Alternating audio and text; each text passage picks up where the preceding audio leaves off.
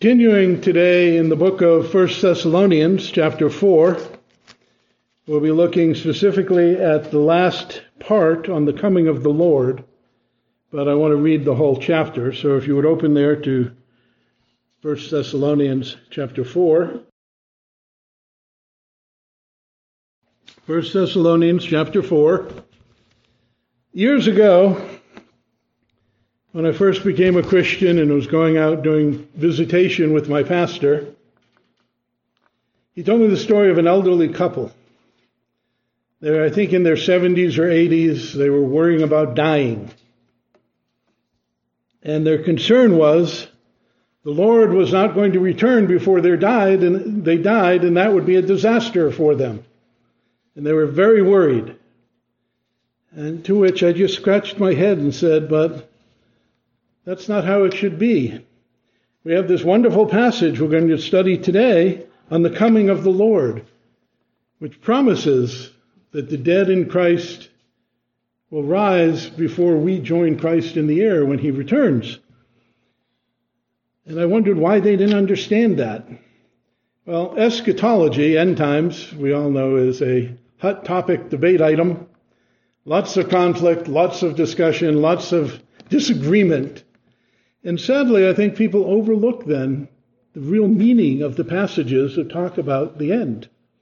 And one of those passages is what we'll be looking at today the story of the return of Christ and what it should mean to the believer, both those alive and dead. So before we look at that, let's read the chapter.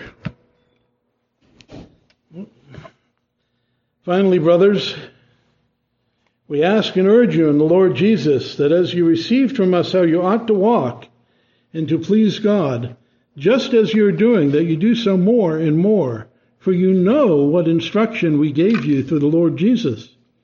For this is the will of God, your sanctification, that you abstain from sexual immorality, that each one of you know how to control his own body in holiness and honor, not in the passions of lust like the Gentiles who do not know God that no one transgress and wrong his brother in this matter, because the Lord is the avenger in all of these things, as we told you beforehand and solemnly warned you.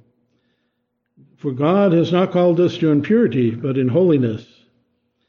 Therefore, whoever disregards this disregards not man, but God, who gives us his Holy Spirit. Now, concerning brotherly love, you have no need for anyone to write to you for you yourselves have been taught by God to love one another. For that indeed is what you are doing to all the brothers throughout Macedonia. But we urge you, brothers, to do this more and more, and to aspire to live quietly, to mind your own affairs, to work with your hands, as we have instructed you, so that you may walk properly before outsiders and be dependent on no one. But we do not want you to be uninformed, brothers, about those who are asleep, that you may not grieve as others do who have no hope. For since we believe that Jesus died and rose again, even so, through Jesus, God will bring with him those who have fallen asleep. For this we declare to you by a word from the Lord, that we who are alive, who are left at the coming of the Lord, will not precede those who have fallen asleep. For the Lord himself will descend from heaven with a cry of command, and the voice of an archangel, and the sound of the trumpet of God, and the dead in Christ shall rise first. Then we who are alive, who are left, will be caught up together with them in the clouds to meet the Lord in the air, and so we will always be with the Lord. Therefore, encourage one another with these words. Let us pray. Gracious Heavenly Father, we do thank you for this encouraging passage and pray, Lord, that as we consider it this day, that you'd open our eyes to see, our ears to hear, our thoughts to understand, and our hearts to receive the truth of this passage.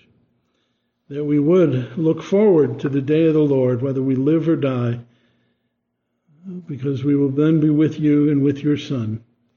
So we ask for grace in this study in Jesus' name. Amen.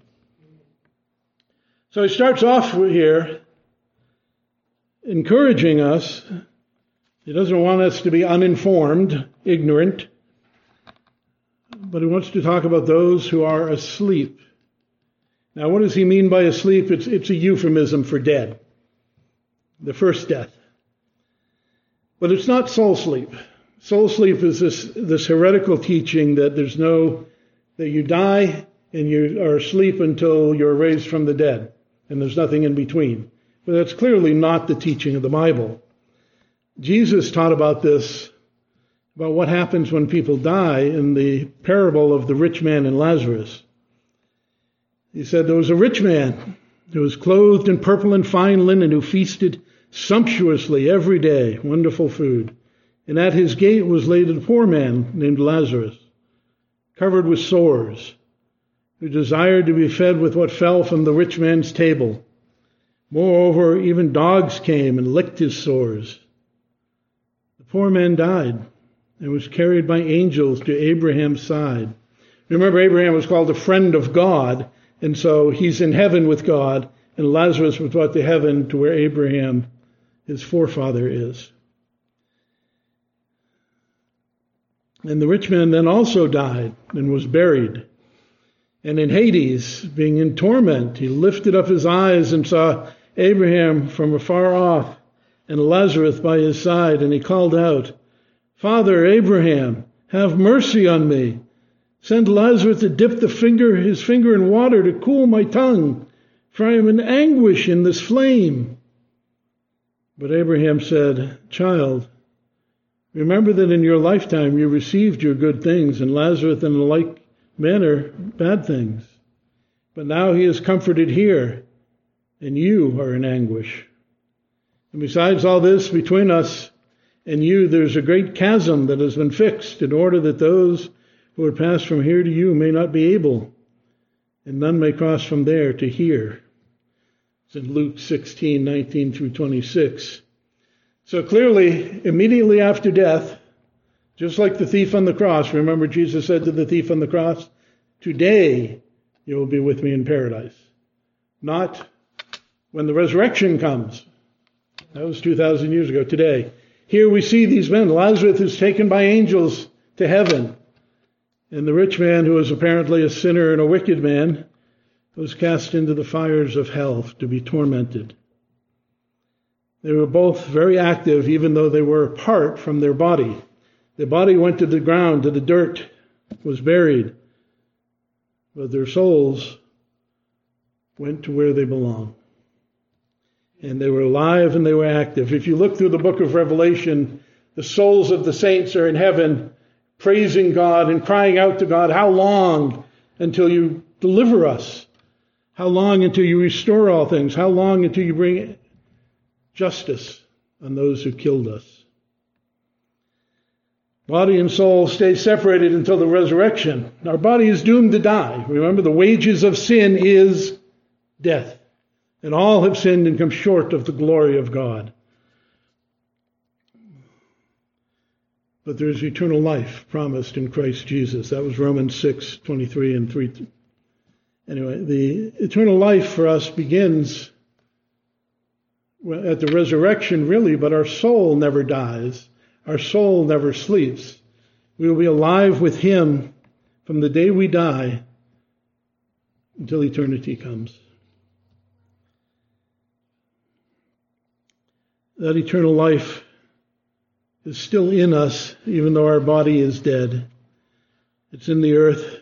It returns to the dust. Remember what God said to Abraham, I mean to Adam, as his judgment in Genesis chapter 3 for the sin he committed. God said to Adam, Because you listened to the voice of your wife and has eaten, eaten of the tree which I commanded you, you shall not eat. Cursed is the ground because of you. In pain you shall eat of it all the days of your life. Thorns and thistles shall bring forth for you, and you shall eat of the plants of the field. By the sweat of your face you shall eat bread, till you return to the ground, for out of it you were taken. For you are dust, and dust you shall return. Genesis 3 17 through 19. We die, we return to dust, our bodies, but our soul lives on in heaven if we are believers. So we shouldn't be ignorant about those who are asleep. We know where they are. Those who belong to God go to heaven. Those who are against God, sinners and the unrepentant and unregenerate, they go to torment and fire. And so Paul says here in our passage, do not want you to be uninformed, brothers, that you may not grieve as others do who have no hope. Why do they have no hope? Well, all men know God. All men know God's righteousness, His justice, His goodness, His truth. And all men really, they know in their heart about hell. That knowledge is part of who we are. It's part of what God has revealed to us. Remember in um, Romans chapter 1, verse 18 and following, God says, or Paul says through the Holy Spirit, For the wrath of God is revealed from heaven against all the ungodliness and all the unrighteousness of men, who by their unrighteousness suppress the truth. For what can be known about God is plain to them, for God has shown it to them. They know God's justice. They know God's goodness. They know God's love for what is right, and they know God's wrath for what is wrong. And they live their life how they want, but they have that fear of God, that fear of death, that fear of hell. And that is what the fear of death is really all about in men. What we can know about God is plain because God has shown it to us in the universe, in creation, but they twist and pervert that. A little further down, verse 21, he says, For although they knew God, they did not honor him as God or give thanks to him, but they became futile in their thinking.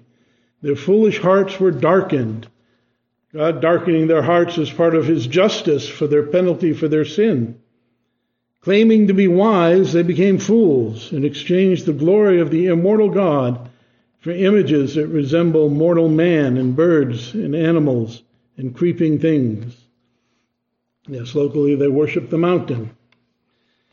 Those who have no hope in the living God, the one true living God, they look for hope elsewhere. They look for hope in their man made gods. They look for hope in their man made philosophies. They look for hope in their political systems. But all of these things men look for for hope are spiritually bankrupt. They provide no hope. And so man lives in fear of death. Now, yes, some are delusional enough to think their fantasies are true, and when they die, they'll be reincarnated, or they die, they'll go to a better place, or they'll go to heaven, or they'll live on as a spirit. They have these fantasies, but deep down inside, they are simply suppressing the truth in their unrighteousness and looking to hope from their man made gods. Yes, it's important to remember hell is real. Hell is eternal punishment. Revelation 14:11 The smoke from the torment goes up forever and ever and they have no rest day or night. Those who worship the beast in its image and receive its mark in its name. Jesus described hell as the place where the worm does not die and the fire is not quenched. As, just as we saw in the rich man and Lazarus, being suffering in fire, being eaten by worms. Of his second coming in Matthew 25, Jesus says, When the Son of Man comes in his glory and all the angels with him, then he will sit on his glorious throne now, when the Son of Man comes in his glory is what we're talking about in our passage here in 1 Thessalonians 4. It says, Before him will be gathered all the nations, and he will separate people one from another as a shepherd separates sheep from the goats. And he will place the sheep on his right and the goats on his left. And the king will say to those on his right, Come, you who are blessed by my Father, inherit the kingdom prepared for you from the foundation of the world. So God, before he even made the world, had a plan to save the souls of his people, to give them a kingdom, to bring them to him forever. Now, continuing later in verse 41, he talks about these things for a while. he will say to those on his left, Depart from me, you cursed, into eternal fire, prepared for the devil and his angels. In verse 46, these will go away to everlasting punishment, but the righteous to eternal life. Matthew 25, 31 through 46. When people deny hell, when Christians and pastors deny hell, deny it as eternal punishment, eternal torment, they're really denying Scripture. And not only are they denying Scripture, they're denying the Holy Spirit as the author of Scripture, and they're denying Christ who teaches it clearly. Sinful man fears death. He grieves because hell is their only real legitimate expectation after death, and they know it. They may suppress that knowledge in unrighteousness, but deep down inside they know. And when they think of death, it reminds them of their mortality and their punishment to come. But Paul's point here is not about them, it's about us. We should not grieve like them. They have no hope, only a fearful expectation of judgment and a fury of fire that will consume the adversaries, Hebrews 10:27. As for us, it's different. Do you remember what we studied in the book of Philippians a while back? Paul says, For me to live is Christ, to die is gain. If I am to live in the flesh, it means more fruitful labor for me. Well, which shall I choose? I cannot tell. I am hard pressed between the two. My desire is to depart and be with Christ, for that is far better. We do not grieve as others do because we know what happens to our beloved brothers and sisters in Christ. They go right to heaven. The pain from their cancer, the pain from their age and their injuries and their infirmities and their sicknesses is gone. And God will wipe every tear. And there will be joy forevermore. We don't, we don't grieve as they do. Paul wanted to be dead, to be apart from the body so he could be together with his Lord and Savior. He's saying it's better to die and be in heaven than be on earth where we have trials and temptations and troubles. This is what it means when it says, We walk by faith, not by sight. We will also desire this for ourselves as believers, trusting by faith that it is all true, that death doesn't have any terror for me. Yes, it might be painful, but I will then be with God. And that is our hope. Trusting is faith in this. As in our passage today, it's better to be dead with the, and be with the Lord but that doesn't mean we don't grieve for those who die. We now, they are now with the Lord, and that is great, but we don't grieve like those who have no hope except hell. For the Christian, we grieve because death is a parting.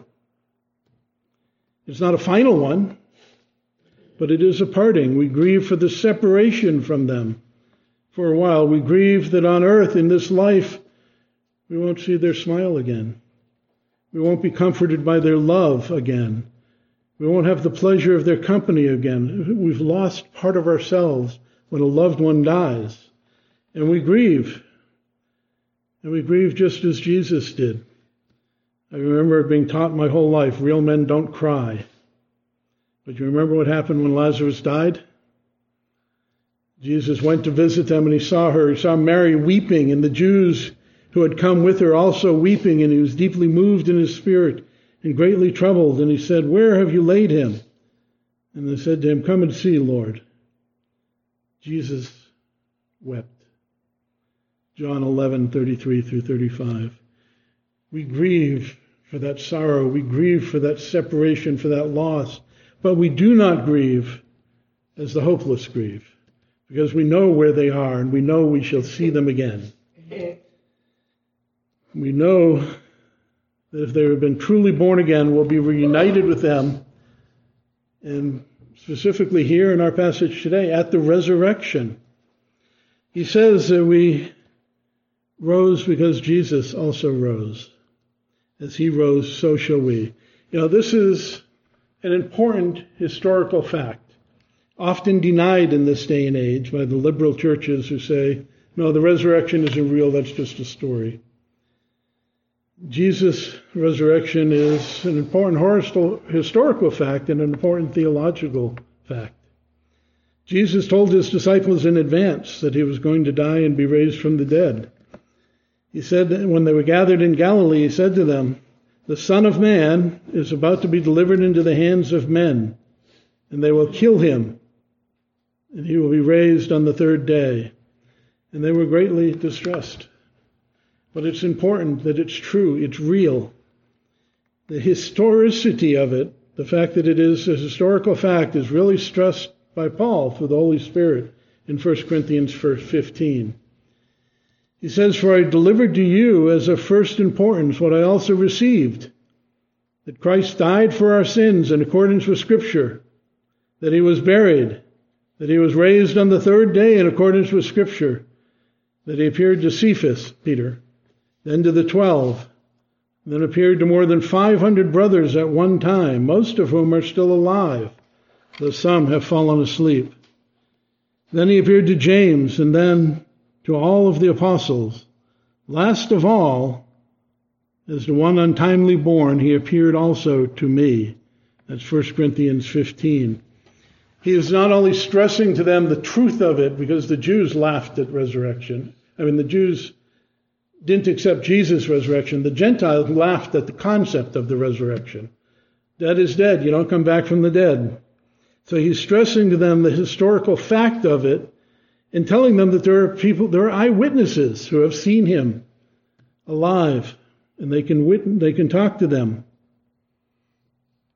And it's an important theological fact as well, because if Jesus didn't rise from the dead, how can we?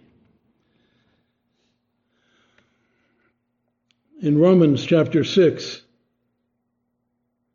Paul says, For we've been united to him in a death like his, we shall certainly be united to him in a resurrection like his. For we know that our old self was crucified with him in order that the body of sin may be brought to nothing, so that we would no longer be enslaved to sin. For one who has died has been set free from sin. If now, if we have died with Christ, we believe we shall also live with him. We know that Christ, being raised from the dead, will never die again. Death no longer has dominion over him. Why does death no longer have dominion over Christ? Well, what is the power of death? Sin. The one soul who sins shall die. Our sin was placed upon Christ on the cross. He died for our sin. Why did he rise again? because he had paid it in full. The Bible teaches that a man cannot pay for the life of a man. There's no ransom to give for his soul. It's not enough. But because Jesus is God, become man, when he died for us, he was able to pay in full for our sin. And once it was paid in full, death no longer had dominion over him. I can't stay dead. Why, why am I dead if I'm not, if there's no sin? And so he was raised from the dead. And the death he died, he died to sin once for all. But the life he lives, he lives to God. So you also must consider yourselves dead to sin and alive to God in Christ Jesus. Romans 6, 5 through 11. The resurrection of our bodies will come because Jesus paid it all and rose himself. And so his resurrection promises us our resurrection if we belong to him. This is a very important hope. If,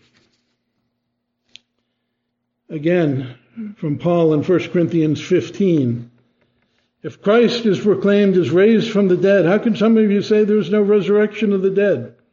The Corinthians being, you know, philosophers and uh, enlightened people mocked at the, at the resurrection. He said, if there's no resurrection of the dead, then Christ was not raised. And if Christ is not raised, our preaching is in vain and your faith is in vain. It has no meaning. And we are even found to be misrepresenting God, for we testified about God that He raised Christ, whom He did not raise, if it is true the dead are not raised. If the dead are not raised, not even Christ has been raised, and if Christ has not been raised, your faith is futile. You are still in your sin. because he wouldn't have paid the price for our sin if he wasn't raised. If he didn't earn the resurrection and eternal life, then he couldn't give it to us. Then all those who have fallen asleep in Christ have perished if there's no resurrection. If in Christ we have hope in this life only, we would of all men most pitied. Why? Well, those who want to lead a godly life in Christ Jesus will be persecuted. We give up much, we suffer much.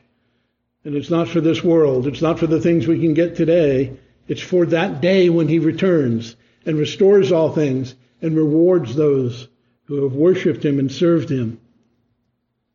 But in fact, he says, if Christ has not been raised from the dead, oh, but in fact, Christ has been raised from the dead and the first fruits of those who have fallen asleep. He is like the first harvest that comes up. We will come next.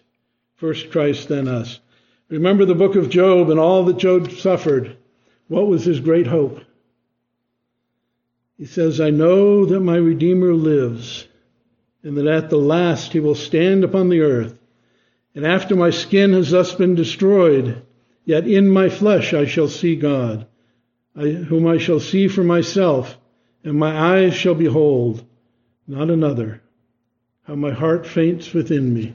Job chapter 19, 25 through 27. Job's great hope through all his suffering was that even though his body was rotting, he expected to die, return to dust. He knew that one day his Redeemer, the one who would buy his soul back and restore it to God,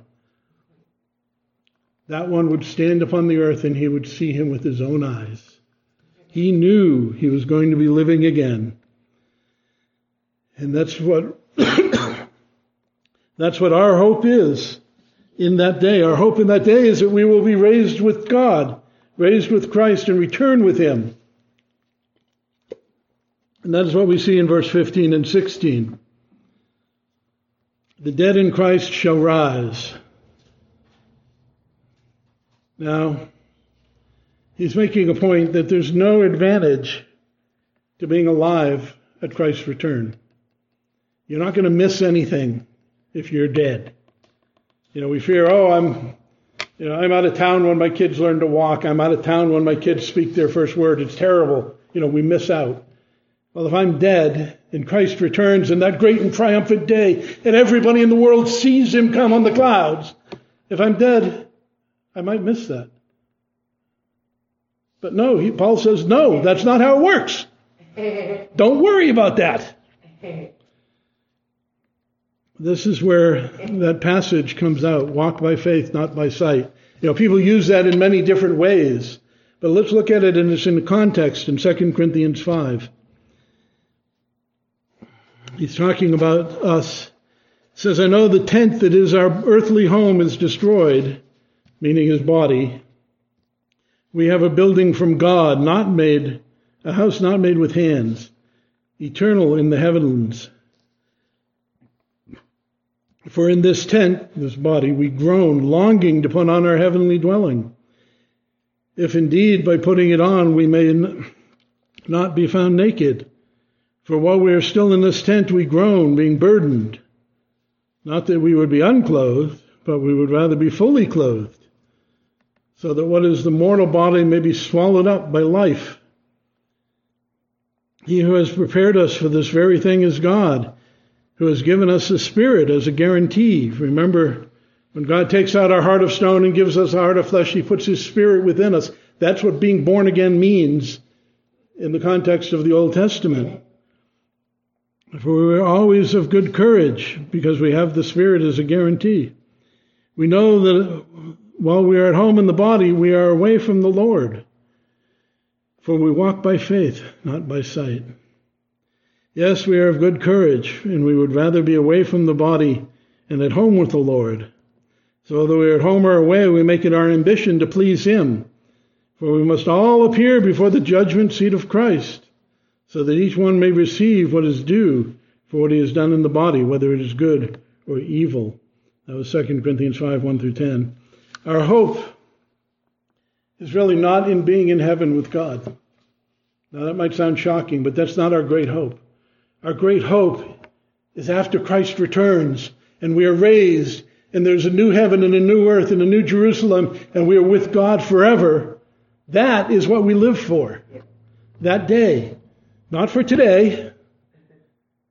Not even for the time we were with Him in heaven while our bodies are in the dirt. But for eternity. For that great coming that He will have. Paul preaches that those who die in Christ are not to miss out on anything. They're first. They will precede the living. They will be raised before the living join him. And thus everything he does will be seen by them and they will be a part of it. And they will be there for that great celebration and that great amazing events that will happen when Christ returns.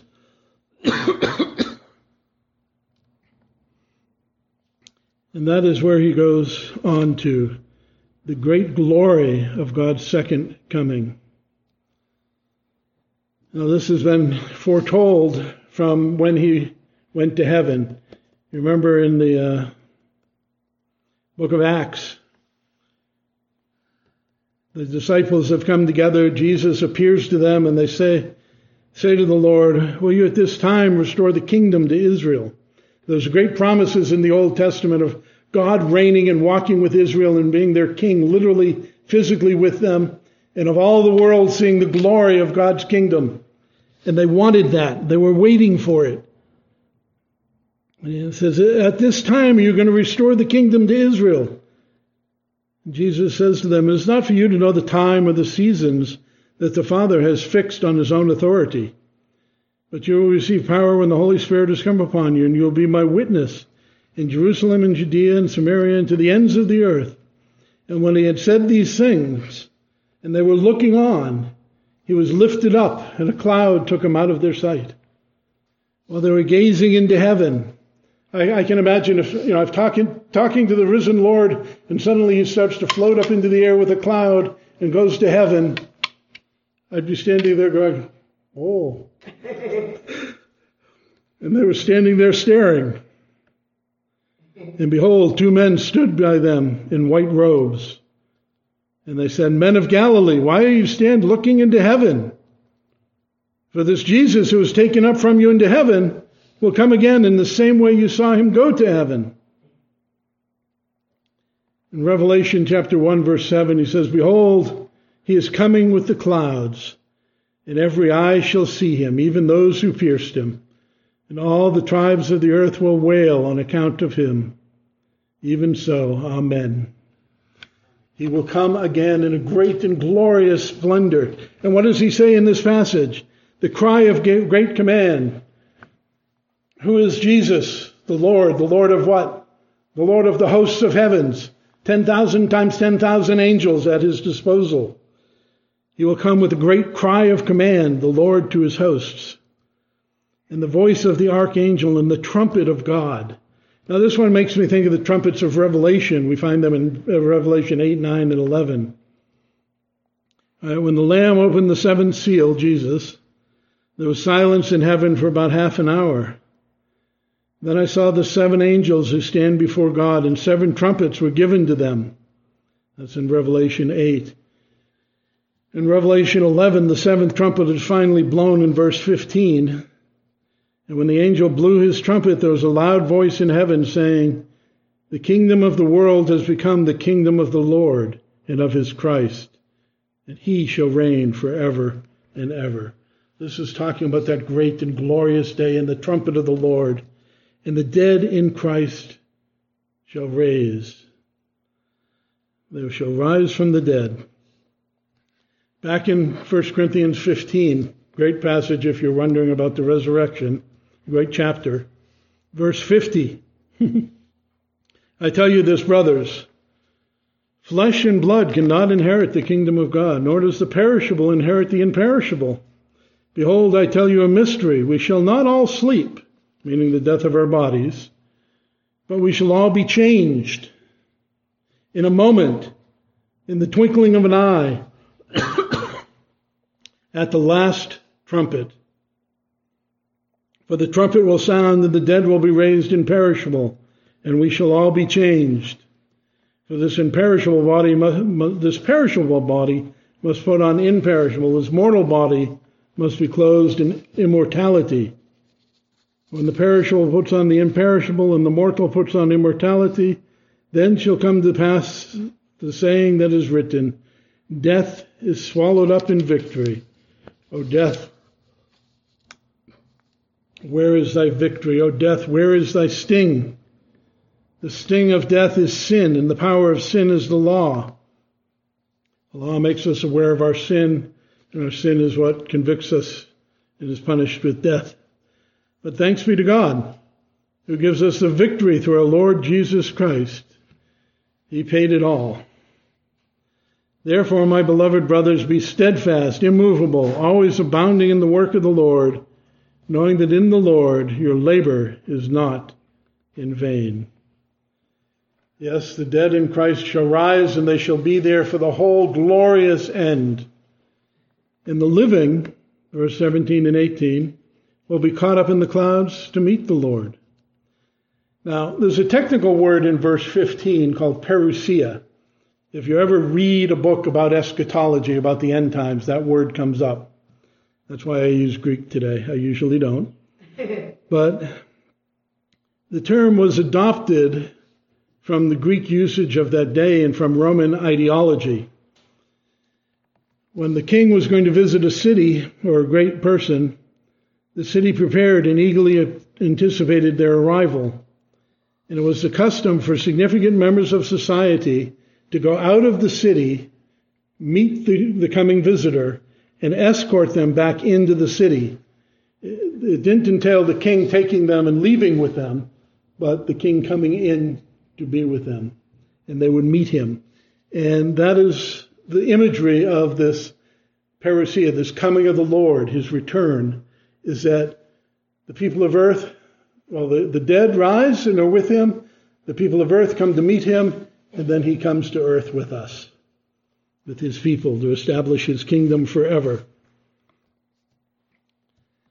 And so it's an important term, and this is presumably that time that we just read in 1 Corinthians 15, 52, and 53, that moment, that twinkling of the eye in which the last trumpet is blown, and the dead are raised imperishable, and we shall be changed. And that is when it starts. And so we will always be with the Lord, not just in death, but in the resurrection. And we shall all be there for all of the great things that will happen. We don't miss out. What can separate us from the love of Christ? Tribulation, distress, persecution, famine, nakedness, danger, the sword. Romans 8:35. Nothing. God is all powerful. We don't need to fear those things. Now, if you start reading the book of the Bible from the beginning, you get to Genesis chapter 3 and the fall and sin and the curse. Kind of depressing. So just skip ahead to the end of the book. Revelation 21. I saw a new heaven and a new earth, for the first heaven and the first earth had passed away, and the sea was no more. And I saw the holy city, New Jerusalem, coming down from heaven, from God, as a bride adorned for her husband. And I heard a loud voice from the throne saying, Behold, the dwelling place of God is with man. He will dwell with them. They will be his people and God himself will be with them as their God. He will wipe every tear from their eyes, and death shall be no more. Neither shall there be mourning, nor crying, nor pain any more, for the former things are passed away. And he, and he who was seated on the throne said, Behold, I am making all things new. Also, he said, Write this down, for these words are trustworthy and true. And he said to me, to John, It is done. I am the Alpha and the Omega, the beginning and the end. To the thirsty I will give from the spring of the water of life without payment. The one who conquers will have this heritage. I will be his God, and he will be my son. But as for the cowardly, the faithless, the detestable, as for murderers and sexually immoral, sorcerers and idolaters and liars. Their portion will be in the lake that burns with fire and sulfur, which is the second death. Therefore, he says in verse 18, encourage one another with these words. We don't need to fear death. We will be with the Lord. We don't need to fear death. We will be raised before the end comes so that we are there for it all. And we don't need to fear man. Paul says, I consider the sufferings of this present time nothing compared to the glory that is to be revealed in us. Revealed in us. For the creation waits with eager longing for the revelation of the sons of God. Romans 8, 18 and 19. They can't do anything to us that God doesn't allow, and no matter what they do to us, we'll be with God in heaven. Many of the reformers who tried to reform the Catholic Church were martyred, and the practice was to burn them to ash so that they would have no place in the kingdom of heaven. And they even dug up some of them who had died naturally and burned their bodies. But that doesn't matter to God. God can raise the body. He can create a new one from scratch. Do you think Abraham still has a physical body in this world? He died what, 3,000, 4,000 years ago? It's ash, it's dust. From dust we came, to dust we return. We don't need to worry what they do to us. God will be there, He will raise us. And so, what should we do? We should live for that day, work for that day. Because he has fixed a day in which he will judge the world in righteousness by the man he has appointed, and he has given assurance to all by raising him from the dead. Acts 17:31. Everybody knows that Christ will judge the world, and he will render to each one according to his works. By those who by patience and well doing seek glory and honor and immortality, he will give eternal life. But to those who are self seeking and not obeying the truth, the truth being God's word, his revealed will, but obey unrighteousness, there will be wrath and fury. There will be tribulation and distress for every human being who does evil, the Jew first, but also the Greek. But glory and honor and peace to everyone who does good, the Jew first and also the Greek, for God shows no partiality. There will be a great judgment. There will be great rewards. When we store our treasure in heaven, that doesn't mean we put money in a piggy bank up there and it's safe. It means all of the good works we do, which God will reward us for, all of the things we suffer for Him, all that we accomplish on His, for His kingdom will be rewarded. This passage here is teaching us to take comfort in thinking about Christ's return. When things seem hard in this life, when health has got us down, when troubles and persecutions get us down, when inflation makes it hard to buy food, when violence comes to our cities and towns, remember the Lord will return. He will restore everything, and we will be there, whether we are alive or dead at that time. We will be there, and we will see all that He will do and glory in Him. Let us pray. Gracious Heavenly Father, like the Thessalonians, we do have a life of trials, a life of difficulties. We don't face the persecutions they did, but we face troubles of our own. And we thank you that you remind us of this great hope that your Son will return, that we will meet him then, either raised from the dead or still living. And we will see all the glorious things that you have in store. We will see his glory as he conquers all his and your enemies. See his glory as he judges the world. We'll see his glory as he judges and rewards his people. And we thank you, Lord, for the hope that we will be there for that and for an eternity after that. And we pray that we would be able to encourage each other with that hope. We pray this in Jesus' name. Amen.